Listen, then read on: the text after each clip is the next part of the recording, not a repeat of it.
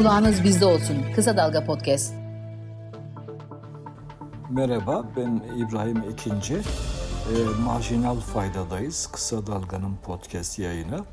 Ekonomiye bakacağız. E, neler olup bitebilir önümüzdeki dönemde.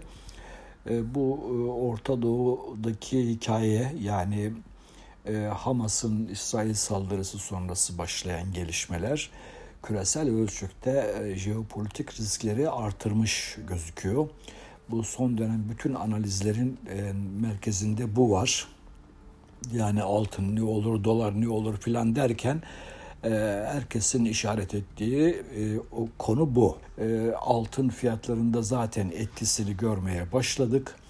Altının onsu 1800 doların altına gerileyecek filan diye beklenirken yukarı döndü altın ve 1981 doları buldu altının onsu. E, altın daha önce de söylediğim gibi böyle jeopolitik risklerin arttığı bütün zamanlarda e, yatırımcıların sığınıp beklediği, kendilerini garantiye aldığı bir yatırım aracı olarak bilinir. E, burada da böyle oldu. Yani tarihsel deneyime uygun bir gelişme bu. Ee, Ekonomi gazetesine konuşan uzmanların görüşüne göre önümüzdeki 12 ay boyunca bu jeopolitik riskler altını destekleyecek. Yani altının yukarı gitmesini sağlayacak, yol açacak demişler. Öyle gözüküyor çünkü e, Hamas saldırısı sonrası şimdi İsrail'in bir ciddi e, bir e, saldırıya hazırlandığı, bir savaş ihtimalinin hatta bölgesel ölçekte e, bir savaş ihtimalinin e, giderek artmakta olduğu görülüyor. Dolayısıyla bu, bu da tabii işte dediğim gibi bütün analizleri etkiliyor. Aynı şekilde hem bu gelişme, bu jeopolitik riskler hem de zaten bildiğiniz gibi Amerika'da hazine tahvillerinin faizi %5'e gidiyordu. Bu tabii bütün uluslararası yatırımcılar için çok önemli bir e, gelişme. %5 faiz ABD hazine tahvili o da altın gibi bir güvenli limana dönüşüyor bu durumda. Yani sadece bu olaylardan önce de zaten yükseliyordu ama şimdi bir de sığınma ihtiyacı ortaya çıktığı için bu ABD hazine tahvilleri de altın gibi yatırımcıların yöneleceği bir e, alan e, olarak öne çıkacak. Bunu biraz sonra tekrar döneceğim bu konuya.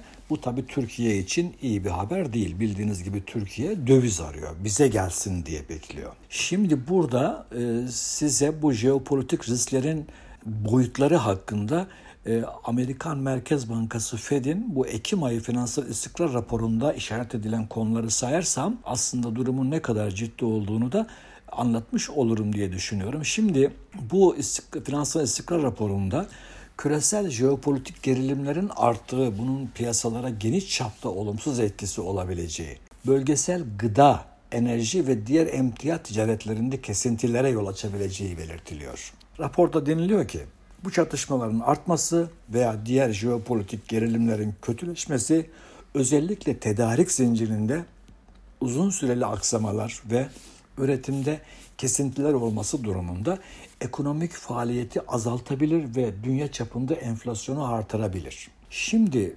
başka unsurlar da var. Aslında şöyle bir özetlersem daha iyi başlık başlık gidersem bir küresel finansal sistemde risk risk iştahı azalabilir. Yani bu şu demek yatırımcılar paralarını alıp Türkiye'ye, Mısır'a, sağa sola filan gitme konusunda iştahlarını, isteklerini kaybederler. Demin bahsettiğim gibi Türkiye için kötü olan haber bu tarafı. Yine varlık fiyatlarında düşüşe yol açabilir. Bu da tabii bu işletme yani işletmeleri zayıflatabilir.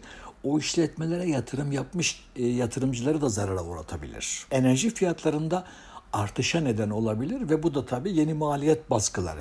Şimdi mesela zaten biliyorsunuz e, petrol fiyatları da düşüyor idi. Fakat bu son gelişmelerden sonra yükselmeye başladı enflasyonun herhangi bir kaynaktan beklenmeyen bir şekilde kalıcı hale gelmesi söz konusu olabilir.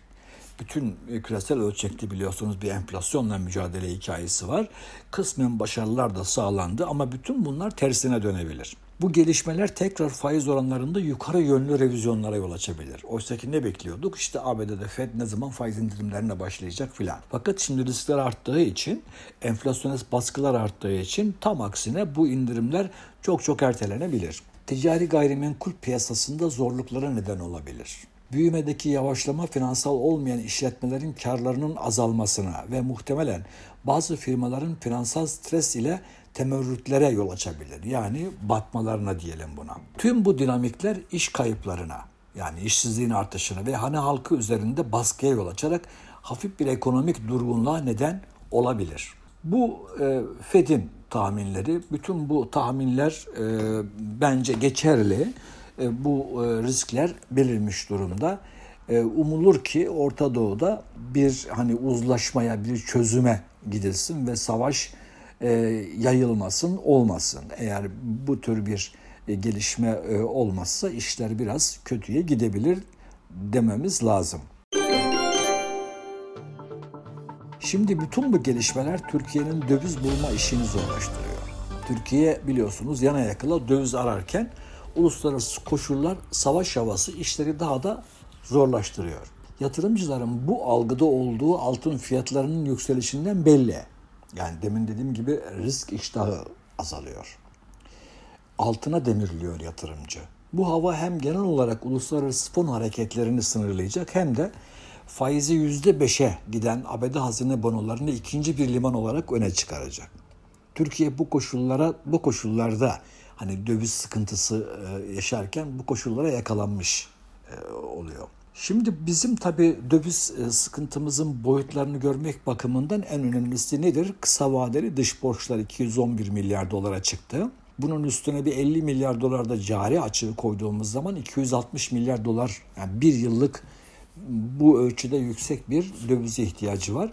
Kısa vadeli borçların %70'inin yapılandırıldığını düşünelim ki o da jeopolitik riskler artıyorsa yapılandırma oranları da düşer. En iyimser tahminle Türkiye'nin 120 milyar dolara ihtiyacı var. Yani %70 yapılandırmayı göz, e, gözetirsek. Bunun üzerine bir de ertelenmiş doğalgaz borcunu koyduğumuzu düşünelim ki o da 27 milyar deniyor. Aşağı yukarı 150 milyar dolara ihtiyacı var Türkiye'nin önümüzdeki bir yıl. Fakat hani yabancıyı yabancıyı davet ediyoruz ama yabancı da döviz getirmiyor. 6-13 çekim haftasında yabancı girişi toplam 13.7 milyon dolar yani milyon dolar. Yani bir hani derler ya dişin kovuğunu doldurması. Bir önceki hafta çıkış 300 milyon dolardı. Yani yabancı böyle çok çekimser bir geliyor bir gidiyor falan ama ve küçük çaplı giriş çıkışlar oluyor. Tablo bu. Şimşek'in, Bakan Şimşek'in döviz e, arıyor biliyorsunuz. Uçaktan inmemesinin nedeni de zaten bu. Bilindiği gibi Türkiye'nin ekonomideki en temel sorunu zaten döviz kıtlığı, döviz açığı. Ve biliyorsunuz böyle bir sorunu da yoktu Türkiye'nin. Türkiye'ye oluk oluk döviz akardı. Yani gerek para piyasalarına gerek e, doğrudan yatırım alanlarına çok yüksek girişler vardı. Hatta bu e, AKP bu bolluk zamanlarının yarattığı sahte refahın çok ekmeğini de yedi. Yani sanki kendisi yaratmış gibi büyük bir ekonomik başarı sağlamış gibi anlattı bunu çünkü. Oysa ki öyle değil. Risk iştahı attığı zaman, e, arttığı zaman yabancılar para getiriyorlar. Sizin de bol döviziniz oluyor. Döviz düşük oluyor, enflasyonunuz düşük oluyor filan. Evet, şimdi tabii yine işte Erdoğan'ın siyasi gündemi değişti. Avrupa Birliği'nden müzakere tarihi alan Türkiye olmaktan çıktı memleket. E, İslamcı bir rejime sürüklenmeye başladık.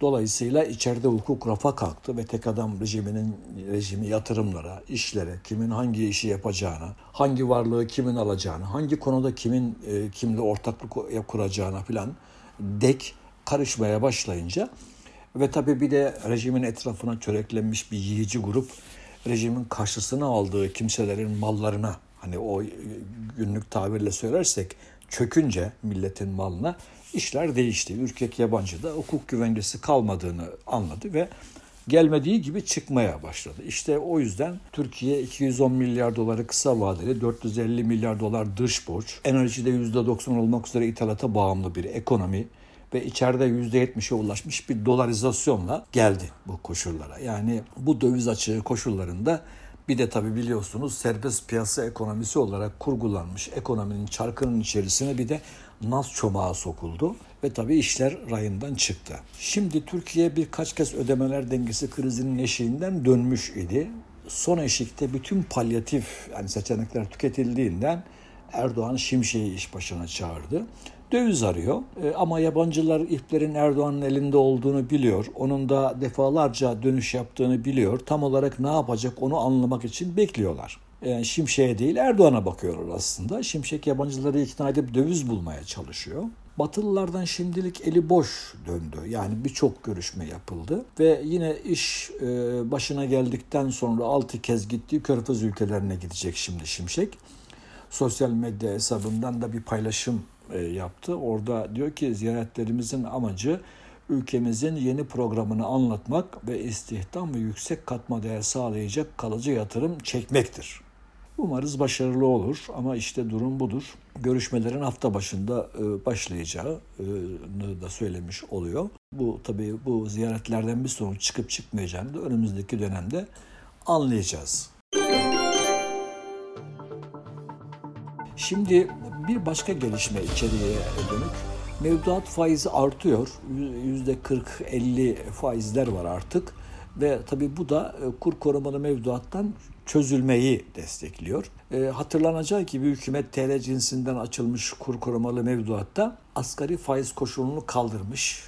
En az işte politika faizi oranında faiz verme zorunluluğunu kaldırmış. Bankalara bu mevduatlara %30'un altında faiz verme olanağı getirmişti.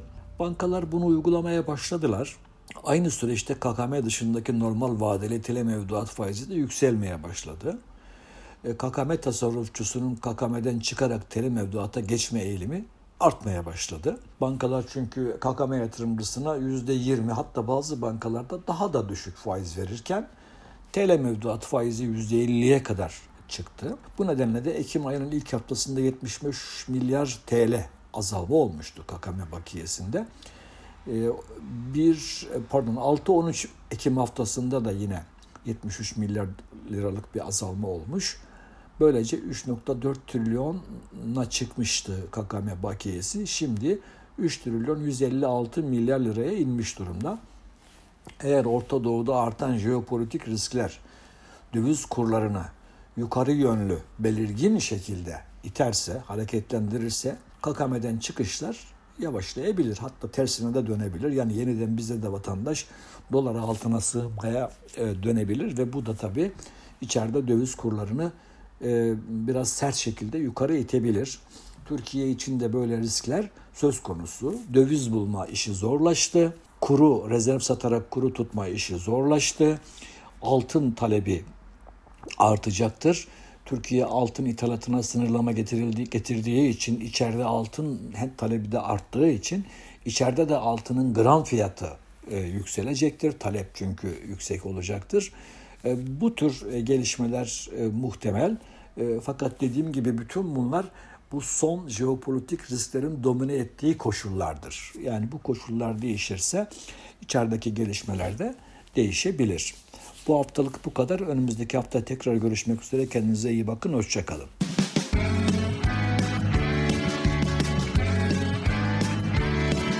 Kulağınız bizde olsun. Kısa Dalga Podcast.